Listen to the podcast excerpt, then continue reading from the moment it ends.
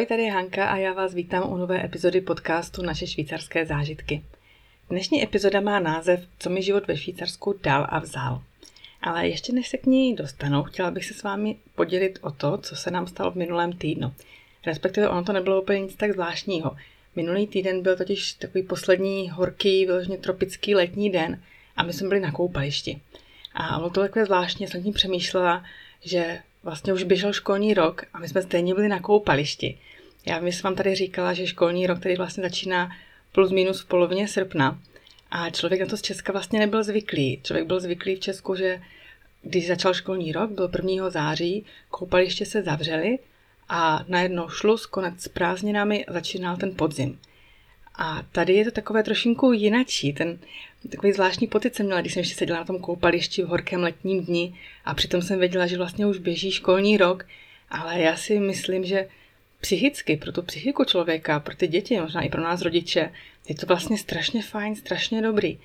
A že to není takový ten příkrý konec léta a člověk si to léto může ještě trošinku jako vychutnat a nevnímat, nebo respektive spíš utlumit takový ten stres z toho začátku školního roku, kdy člověk řeší pomůcky, že jo, musí nakoupit, boty do tělocviku, já nevím, co všechno možný. Ale prostě trošinku se dostat do takové nálady, že to vlastně takový stres není, že je ještě fajn, pěkně člověk si může užít ty příjemné dny, než opravdu přijde ten podzim, ty podzimní plískanice, než se začne zase brzo stmívat. Takže to jsem jenom chtěla říct, že ty myšlenky, ty pocity jsem měla takové zvláštní, hodně se to ve mně bylo, hodně se to ve mně mixovalo, protože jsem opravdu vzpomínala, jaké to bylo, když já jsem měla vlastně prázdniny a potom začal ten školní rok a jak se tady na ten přelom prázdnin a začátku školního roku vlastně úplně liší u našich dětí.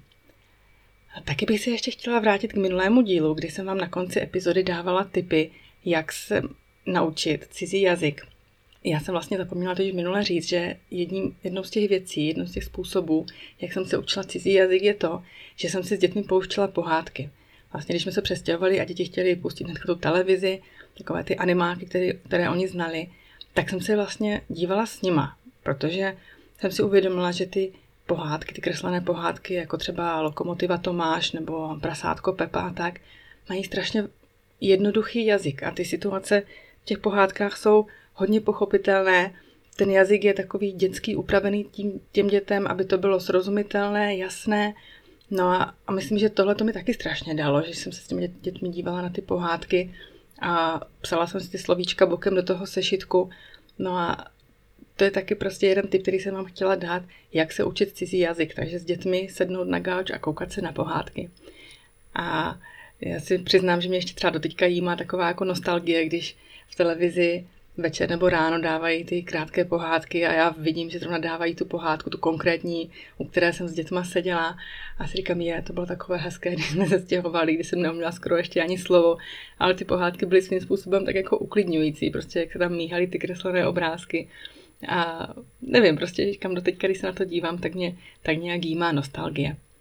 Tak a ještě bych se chtěla vrátit v jednom bodě k minulému dílu, respektive k tomu, že jste se mi že jste se mě ptali, a jestli ještě chodím na nějaký kurz Němčiny. A musím říct, že vlastně teďka už nechodím na žádný kurz. Není to tím, že bych byla nějak jako pyšná nebo takhle, že už jako něm, německy úplně strašně dobře umím, že už žádný kurz nepotřebuju. Ale je to proto, že kurz, na který jsem chodila v Burdorfu, tak ten mi zrušili. Já jsem vlastně loni v lednu měla začínat nový semestr, loni v lednu, teď v lednu měla začínat nový semestr, ale bohužel napsali, že ten kurz se neotvírá, protože je málo lidí. Já myslím, že ta skupina by měla mít minimálně, tuším, sedm nebo osm lidí, ale nás se na ten termín ve středu večer přihlásilo jenom pět. Což mě docela mrzí, protože ten kurz jsem chodila ráda, bylo to takové vypadnutí z domu večer, taková ta pravidelnost, ten režim, co jsem měla v tom týdnu, že jsem věděla, že prostě ve středu večer jdu na kurz, že se na chvilinku dostanu z domu mezi dospělé lidi a něco se naučím. Ale na jednu stranu, jak mě to mrzelo, tak na druhou stranu vlastně, když v březnu přišla korona, a všechno se zavřelo, tak jsem si říkala, no tak ještě, ještě jsem nenastoupila, bez tak se všechno zavřelo. Ale já doufám, že když se otevře nějaký podobný kurz v tom Burdorfu, v tom termínu, který by mi vyhovoval, tak uh, snad se do něj ještě přihlásím. No a co se týká toho integračního kurzu pro maminky s dětmi, kam jsem vlastně chodila od té doby, co jsme se přestěhovali, tak tam už jsem teďka taky přestala chodit, protože vlastně naše malá šla už teďka do školky. Já jsem popravdě uvažovala, že do toho kurzu přestanu chodit už loni, protože do té naší skupinky přišly nové některé žačky nebo kolegyně, které přešly ze základního kurzu A1. A naše lektorka se rozhodla, že úroveň toho kurzu sníží tak, aby vlastně, respektive přizpůsobí ho jim ten kurz. To znamená, že ta naše úroveň toho kurzu se snížila. A já jsem zůstala vlastně proto, abych jsem si říkala, jo, budu si opakovat ty základy, protože to se vyplatí pořád, si to prohlubovat. No a taky proto, že ta lektorka, jak už jsem taky minule zmiňovala, zařazovala témata z toho dialektu, takže vlastně jsem se pořád chtěla učit ten dialekt, takže proto jsem tam zůstávala. No a vlastně třetí důvod byl hlavně ten, že kurz byl strašně důležitý i vlastně pro naši malou, která se s tou paní, která ji tam hlídala, učila pořád Němčinu a tu Berndič, takže jsem vlastně chtěla, aby pořád se v tom zdokonalovala, aby když půjde teďka do školky, tak aby v té školce neměla žádné jazykové problémy. Takže vlastně už nemám ani jeden kurz, nicméně jsem si řekla, že se i tak budu posouvat dál, tak jsem si přednedávnem objednala cvičebnici jako přípravu pro jazykový certifikát, tak jenom uvidím, jestli budu mít tu motivaci k samostudiu. No a asi pokud ne, tak určitě se do nějakého kurzu zase brzo přihlásím. A ještě než začnu s epizodou, co mi život ve Švýcarsku dal a vzal, tak bych tímto chtěla pozdravit Teresku Macovou, která podle své maminky Jitky můj podcast poslouchá a prý zná z paměti. Tak Teresko, ahoj a já doufám, že ti dnešní epizoda taky bude líbit. Abych začala pozitivně, tak vezmu ty body, co mi život ve Švýcarsku dal. V prvé řadě si myslím, že mi život ve Švýcarsku dal možnost naučit se další jazyk. A myslím, že to je do života docela, docela devíza.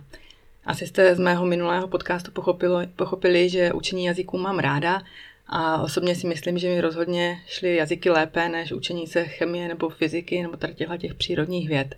A to jsem vám ještě zapomněla říct, že když si o nich prázdninách, když jsem nemohla sehnat brigádu na vysoké, tak jsem se pustila do samostudia chorvačtiny, protože na dovolenou do Chorvatska jsme jezdili, tak jsem si říkala, proč toho nevyužít aspoň takhle.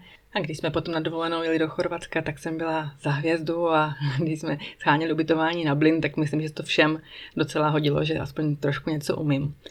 No, takže myslím, že nevím, kdyby jsme zůstali v Praze, že bych se asi nepouštěla do učení žádného dalšího jazyka.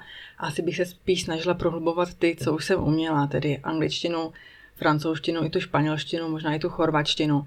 Nevím, nedokážu říct, co kdyby, ale stěhování do Švýcarska mi prostě dalo tu možnost učit se něco nového. Sice teda hodně za pochodu, ale to i k tomu životu v zahraničí patří. Potom život ve Švýcarsku mi dal naše třetí dítě, naši holčičku. A v tomto bodě k vám budu hodně otevřená, upřímná, doufám, že se mi to nějak nevymstí, a protože myslím, že kdybychom zůstali v Praze, tak už bychom vlastně třetí dítě neměli. A protože když jsme se stěhovali, tak v té době bylo Patrikovi nějak málo přes dva roky a já už jsem se docela tehdy těšila do práce mezi lidi a stěhování, jak si tento proces zhatil. A tím spíš, že jsme se vlastně přestěhovali a já jsem si uvědomila, že to tady s hledáním práce vlastně nebude tak jednoduché. A potom, když jsem samozřejmě zjistila, jak tady funguje škola, školka, že budu muset být vlastně pořád doma. A tak jsem si říkala, OK, tak manžel se má čím zabavit, že jo, on je pořád v práci a čím se tak nějak jako budu zabavovat já. Ale to zní jako možná ošklivě, že ten důvod pro to pořízení třetího dítěte byl to, abych nějak jako zabila tu nudu nebo vyplnila nějak čas. Ale já jsem si taky říkala, že vlastně kdy jindy než teď, protože tehdy vlastně jsem byla ještě relativně mladá. Přece jenom mi bylo 31, když jsme se stěhovali a uvědomovala jsem si, že v tomto věku současné moderní ženy třeba teprve mají první dítě a já mám šanci vlastně tu, to vzít a mít už třetí dítě a že to vlastně už by docela fajn, protože si myslím, že bych byla ještě jako relativně mladá máma a taky, že i to miminko mi může dát větší šanci se tak nějak jako socializovat. A víc se taky naučit právě ten jazyk, třeba tím, že budu s ním chodit doktorovi nebo potom ještě na hřiště a tak. Takže život vlastně ve Švýcarsku mi dal naši malou, naši Káju, naši princeznu. Takže to je takový jako hezký bod. doufám, říkám, doufám, že jsem to nevymstí, takže jsem se vám s tím takhle svěřila. Tak, život ve Švýcarsku mi taky dal možnost vystoupit z jakési bubliny a hodně rozšířit obzory. Na tomhle jsme se shodli i vlastně s manželem, že ten život ve Švýcarsku nám dal možnost vidět svět v jiných souvislostech. Protože si oba myslíme, že každý z nás žije v nějaké té svojí bublině, v takovém tom svém vlastním mikrosvětě, ve kterém se denně pohybuje. Má kolem sebe lidi s podobným stylem života, s podobným světonázorem, má zažité, že něco určitým způsobem funguje a nedokáže si představit třeba, že by to mělo fungovat jinak. A mnohdy vlastně ty lidi v té své bublině trpí, jdeme tomu, určitými předsudky třeba i v určité jiné bublině. No, prostě máme každý nějak svůj vlastní obzor, za který málo kdy dohlédneme. No a my s naším stěhováním jsme vlastně vystoupili nejen z té komfortní zóny, ale myslím si, že i z té naší bubliny. Protože najednou jsme vlastně mohli vidět, že něco může fungovat jinak, že to jinde existuje jinak, že lze věci dělat jinak. A ať už jako třeba příklad uvedu to, jak tady funguje ta školka, co jste si taky mohli v podcastu poslechnout, nebo třeba to, že vedle sebe může existovat tolik národností na jednom prostoru. Třeba v naší vesnici je velká tamilská komunita, vlastně lidé, kteří pocházejí ze Sri Lanky, vlastně uprchli před občanskou válkou. Potom také spousta Turků, Albánců, Černohorců a samozřejmě místní Švýcaři. Neříkám, že teda všichni jako žijou spolu, nějak se druží, integrují mezi sebou, ale spíš jako, že žijí vedle sebe, že to dokážou, že dokážou být jako v pohodě, bez nějakých mm, nesvárů, že vlastně děti chodí společně do školy, na kroužky, vzájemně se mezi sebou baví a že je to vlastně o vzájemném respektu a o tom dodržování zdejších pravidel. Takže třeba takhle jsme si dokázali rozšířit obzory a vystoupit z té naší bubliny, vlastně z toho našeho pohledu, z toho vlastního tehdejšího mikrosvěta. No a takových momentů, takových aha momentů si myslím, že je potom při životě v zahraničí rozhodně víc. A myslím, že bychom tohle prostě nezažili, kdybychom se nepřestěhovali. Jako chápu, že teďka se můžeme mít v nějaké té svojí vlastní bublině, tady v té naší vesničce v tom Švýcarsku, ale každopádně si myslíme, že už máme jakby tu možnost srovnání. A to je pro život jako takový samozřejmě taky hrozně důležité. Dalším bodem, co mi život ve Švýcarsku dál, je rozhodně možnost blogovat a mít tento podcast. Protože je asi jasné, že kdybychom se nepřestěhovali do Švýcarska, tak bych neměla svůj blog a podcast a vlastně, protože bych neměla ani o čem vlastně psát a vyprávět. A jo, možná by můj blog zůstal v podobě takového toho virtuálního deníčku, který byl předtím a možná kdo ví, třeba mi se taky v té podobě někomu líbil, ale rozhodně bych vám tady teďka nemohla vyprávět naše švýcarské zážitky. Dalším bodem, hodně důležitým bodem, co mi život ve Švýcarsku dal, jsou rozhodně noví přátelé. Já nevím, jestli jsem to někde náhodou neříkala, ale já jsem se milá s tím, že vlastně primárně se úplně jako nechci stýkat s nějakými Čechy, co tady žijí, a že bych se co nejdřív chtěla seznámit se nějakými Švýcary, abych se mohla rychleji a lépe adaptovat. No samozřejmě člověk míní, život mění a mně se hned asi za dva měsíce po našem přestěhování podařilo to, respektive život mi přihrál do cesty Pavlínu, Češku, se kterou jsem se seznámila tady na místním kopečku, když jsem v lednu vyrazila s dětmi sáňkovat. A Pavlína vlastně byla super v tom, nebo je super v tom, protože pořád vlastně jsme kamarádky, že se přestěhovali do Švýcarska schodně jako my a měla skoro stejně staré děti a vlastně jsme si úplně padli do noty a pořád si máme o čem povídat a prožívat ten náš život, český život tady ve Švýcarsku, což je strašně fajn. Potom na integračním kurzu Němčiny do Mukidoj jsem potkala Silvii z Polska, která se stala mojí kamarádkou a kterou jsme taky teďka kamarádky. A zhruba před dvěma lety jsem právě díky svému blogu získala skvělou kamarádku Radku. Takže to jsou vlastně tři osoby, které se mnou teďka těch posledních pár let tady prožívaly a já jsem za to neskutečně vděčná. No a co se týká navazování přátelství se Švýcary nebo spíš Švýcarkami, tak je to opravdu, šlo to pomalej, než jsem si původně myslela, protože Švýcaři jsou na jednu stranu hodně milí, zdvořilí, ale na druhou stranu si jen tak někoho k tělu nepustí. Tím spíš, když jsou to pro ně lidi úplně z jiného kulturního prostředí. A takže to chvilinku trvalo a o většině lidí, který, se kterými se tady teďka potkáváme, tak myslím můžu říct, že jsou to spíš známí, protože spotkáváme se xkrát týdně na hokeji, vlastně prohodíme pár slov, byli jsme spolu vlastně třeba i během těch zápasů, během turnajů, třeba i na pivko, člověk s nimi může vlastně jako takhle nějak pokecat, zasmát se s nimi, ale opravdu zase tak k tělu si vás nepustí. Kamarádkou bych nazvala asi jenom jednu nebo dvě z nich, se kterými opravdu myslím, že ty zábrany trošinku jako opadly, ale taky to vlastně chtělo až čas a stalo se to až v posledních dvou letech. Život ve Švýcarsku mi taky dal v vozovkách kulinářské a gastronomické zážitky. A já už jsem vám říkala, že vlastně vařit musím každý den, kvůli tomu, že děti chodí každý den ze školy na oběd domů. vaření mě úplně tak nebaví, je to pro mě jako takové nutné zlo, nicméně mě baví zkoušet, zkoušet nové věci.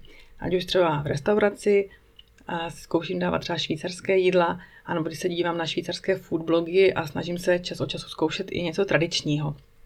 Pro ty, co už tady bydlí, tak mám tip třeba na blog The Angelones, což je hodně známý švýcarský blog, kde je takový rodinný blog, kde najdete spoustu věcí a mimo jiné jednou z těch kolonek, z těch položek jsou rodinné recepty. Jsou takové trošku tradiční, šmrcnuté Itálii, ale jsou takové rychlé a hodně spíš zkouším podle nich třeba večeře nebo takové ty fokače, pizza chleby nebo různé zapečené koláče. Druhým blogem, je, který sleduju, je Helvetic Kitchen. Vlastně je to blog od Andy a ta má na svém blogu spoustu jeby regionálních chuťovek, právě hodně z mého milovaného ementálu, protože právě ta autorka často vaří a peče podle receptů svojí babičky, která z ementálu pochází. No ale třeba se tady dozvíte i, jak vypadá třeba typický švýcarský salátový talíř, má tady recepty na ty tradiční švýcarské housky vegly, o kterých jsem vám říkala, že jsou součástí toho slavení svátku první srpen. A nebo i třeba na tradiční švýcarské vánoční cukroví, které je teda ku podivu hodně podobné tomu našemu v některých bodech. No a najdete tady i recepty ze všech švýcarských regionů. Takže koho baví zkoušet, rozhodně se mrkněte na tyto dva blogy, jak jsem říkala, The Angelones a Helvetic Kitchen. No a vlastně tady to zkoušení těch švýcarských jídel dělám i proto, aby vlastně chci, aby děti, když tady někomu půjdou na přespání nebo na oběd nebo potom pojedu na tábor, aby to jídlo znali z domu a neošklíbali se nad tím. Protože samozřejmě ne všude jim budou eh, servírovat hranolky z chicken nuggets, jak je to tady docela jako zvykem, anebo eh, těstoviny s boloňskou omáčkou. Prostě chci, když uh, umí mí, i místní jazyk, aby znali i to místní jídlo, aby to vlastně bylo taky ta součást jejich integrace, prostě když už tady bydlí, aby měli odškrtnutou takovou tu další položku, dá se říct, z toho zdejšího života. Já jsem se vás před natáčením této epizody taky ptala na Facebooku, jestli byste mi mohli vlastně napsat, co život ve Švýcarsku dal a vzal vám. A ve vašich odpovědích jste se docela shodovali, že život ve Švýcarsku vám dal schopnost žít pomaleji.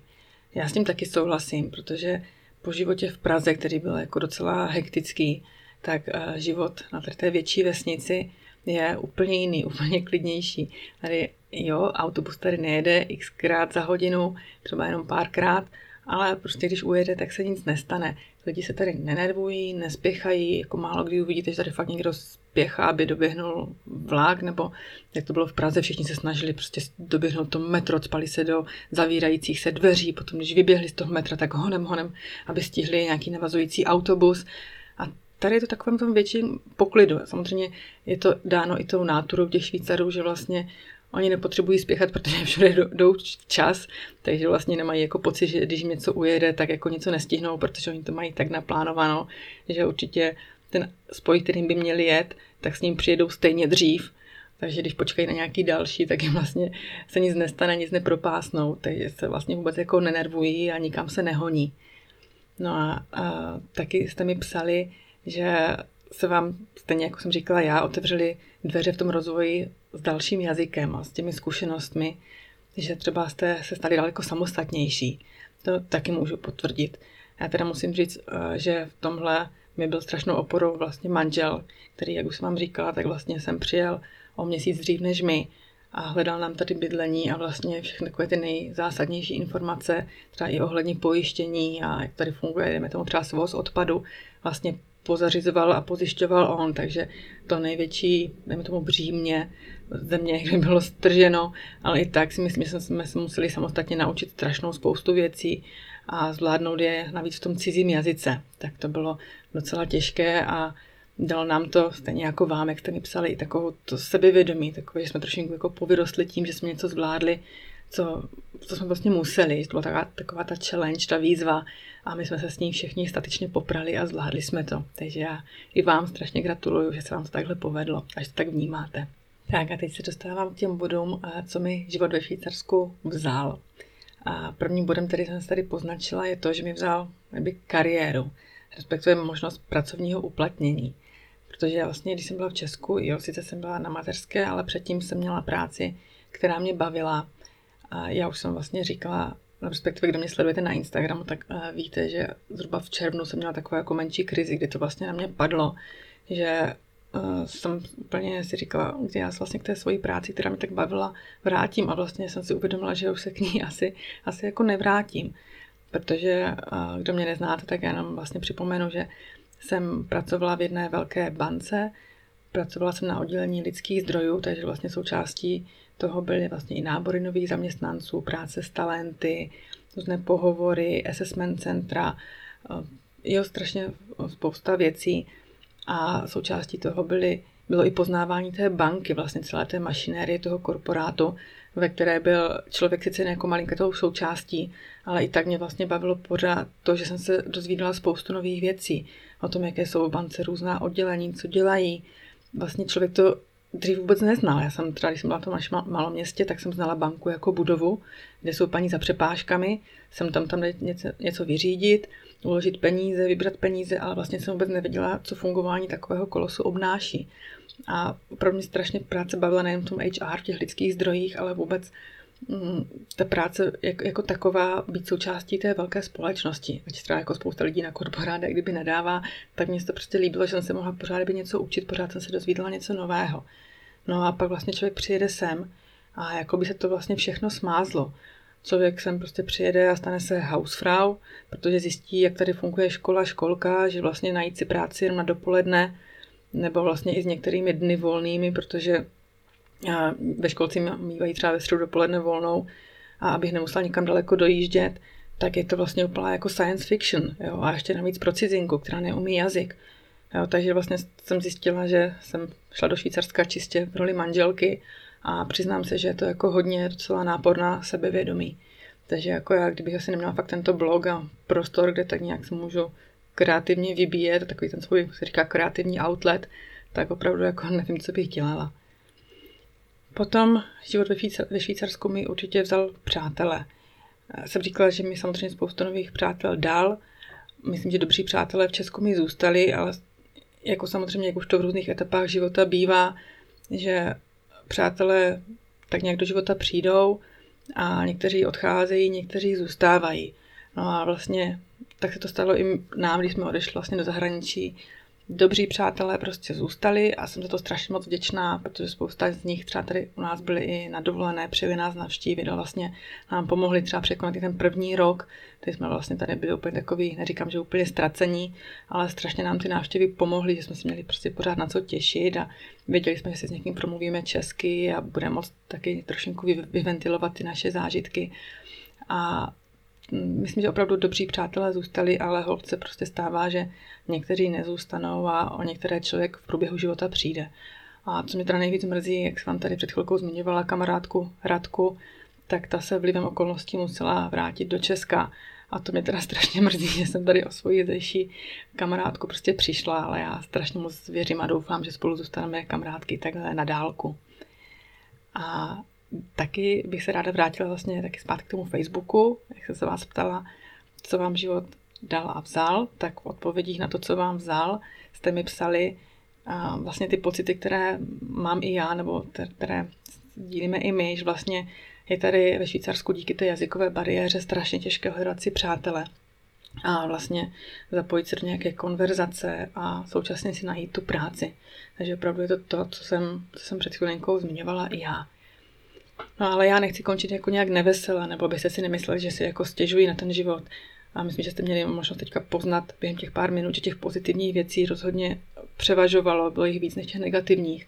Takže opravdu jsem jenom chtěla říct, že prostě není to jenom procházka růžovým sadem, ten život v zahraničí. A opravdu je třeba si uvědomit, že to máte i ty pozitiva, i ty negativa. A aby si to třeba uvědomili i těch z těch vozovkách jiných bublin, že opravdu ten život je někdy úplně jinačí a někde to může fungovat prostě úplně někde jinak. Tak a ještě na závěr si dovolím pár tipů, vlastně jak si takové začátky v zahraničí co nejvíce usnadnit. V první řadě určitě bych doporučila učení se jazyka. Protože i když víte, že v té oblasti, kde žijete, se nachází krajané, Češi, Slováci a tak. Já si myslím, že není dobré se jako úplně upínat jenom na styky s nimi. I když samozřejmě je jasné, že vám to z hlediska komunikace bude připadat o hodně pohodlnější. Jako nechci říct, že byste se setkáním s ním měli úplně vyhnout, mně to samozřejmě taky nepodařilo, jak jste sami viděli, ale uh, určitě doporučuji se co nejdřív začít učit ten místní jazyk. A myslím, že i ti místní potom ocení tu vaši snahu, když s nimi budete mluvit a i když budete mluvit s chybami, tak prostě budou rádi, že vlastně máte tu snahu, tu snahu prostě dokážou ocenit. Potom bych určitě doporučila, abyste se účastnili místních akcí. A já si myslím, že to navštěvování místních akcí opravdu pomalu pomůže i tomu, abyste dokázali porozumět i kultuře té země, ve které jste právě začali žít. Takže opravdu eh, choďte na nějaké místní svátky, ať už jsou to třeba eh, dožínky, různé karnevaly, výstavy, koncerty, sportovní akce, protože vám to určitě hodně dá právě z hlediska poznávání té kultury. A jako já chápu, že někdy to bude, si budete připadat třeba jako divně, že budete propichovaní zvědavými pohledy těch ostatních, ale já si myslím, že to můžete brát tak i tak, že vlastně i pro tu druhou stranu můžete být zajímavý a třeba i oni vás budou chtít oslovit, budou se chtít s vámi seznámit. Není to opravdu tak, že no vy byste se strašně jako museli snažit se s někým seznamovat, ale opravdu třeba se s vámi budou chtít seznámit i ty ostatní, protože vás budou chtít poznat. Potom třetím bodem, co jsem si tak tak připravila, je to, abyste se stali fanoušky. Ale to možná bude znít, jako hrozně úsměvně, ale třeba právě pokud máte rádi sport, což byl třeba náš příklad, tak si určitě najděte klub, kterému budete tady fandit, protože já si myslím, že potom to může být třeba dobré téma k hovoru s kolegy v práci, ano, pokud máte třeba sportovně nadané děti, tak je přihláste na nějaký sport, už prostě opravdu jakýkoliv, protože na těch trénincích potom potkáte rodiče, s tím si můžete začít budovat vztahy pomalu, postupně se začít vlastně integrovat do té místní společnosti, takže opravdu to bych řekla, že ta integrace přes děti, no přes nějaký ten sport je opravdu hodně důležitá. A taky bych doporučovala přihlásit se do nějakého místního spolku, protože pokud máte nějaký koníček nebo zájem, já si myslím, že jako by byla strašná škoda s nima přestávat jenom proto, že vlastně se se přestěhovali do jiné země. Takže opravdu prohodíte tady to místo, ve kterém bydlíte, podívejte se na letáky, na nástěnky, prohodíte internet a opravdu zkuste si v okolí najít třeba nějakou skupinku, kam byste se mohli přihlásit. I kdyby to mělo být, já nevím, cvičení zumby, fitko, dobře nějaká běžecká skupina, protože hodně jsem tady viděla třeba i a, běžeckou skupinu, co tady trénují spolu. Jo, takže já si myslím, že to je vlastně další ta oblast, kde můžete potkávat nové lidi a začít si budovat tu síť kontaktů a tak vlastně překonat tu počáteční tu bariéru. Tak, já si myslím, že jsem se dostala na úplný závěr toho, co jsem vám v dnešní epizodě chtěla říct. A budu moc ráda, když mi napíšete, jaké vlastně jsou nebo byly vaše zkušenosti se začátky bydlení na novém místě. Třeba jaké typy se osvědčily vám. Já samozřejmě teď neříkám, že ty moje typy, ty čtyři typy, které jsem tady před chvilkou dala, jsou nějaké jako všeobjímající nebo dané, že byste se podle nich měli stoprocentně řídit. Já myslím, že každému funguje něco jiného. Já chápu, že někdo třeba může být introvert a může být těžké se právě třeba zapojit do nějakého místního spolku. Ale Prostě opravdu bych doporučovala to aspoň, aspoň vyzkoušet, abyste viděli, jestli to půjde nebo ne. Takže budu opravdu moc ráda, když mi pošlete nějaký další tip, který by třeba mohl pomoct ostatním. A napište mi buď na e-mail nebo třeba do komentáře pod tenhle ten podcast a já budu strašně moc ráda a potom ho tady před další epizodu, epizodu řeknu i ostatním. Tak jo, děkuji vám moc, že jste poslouchali a mějte se moc krásně. Ahoj!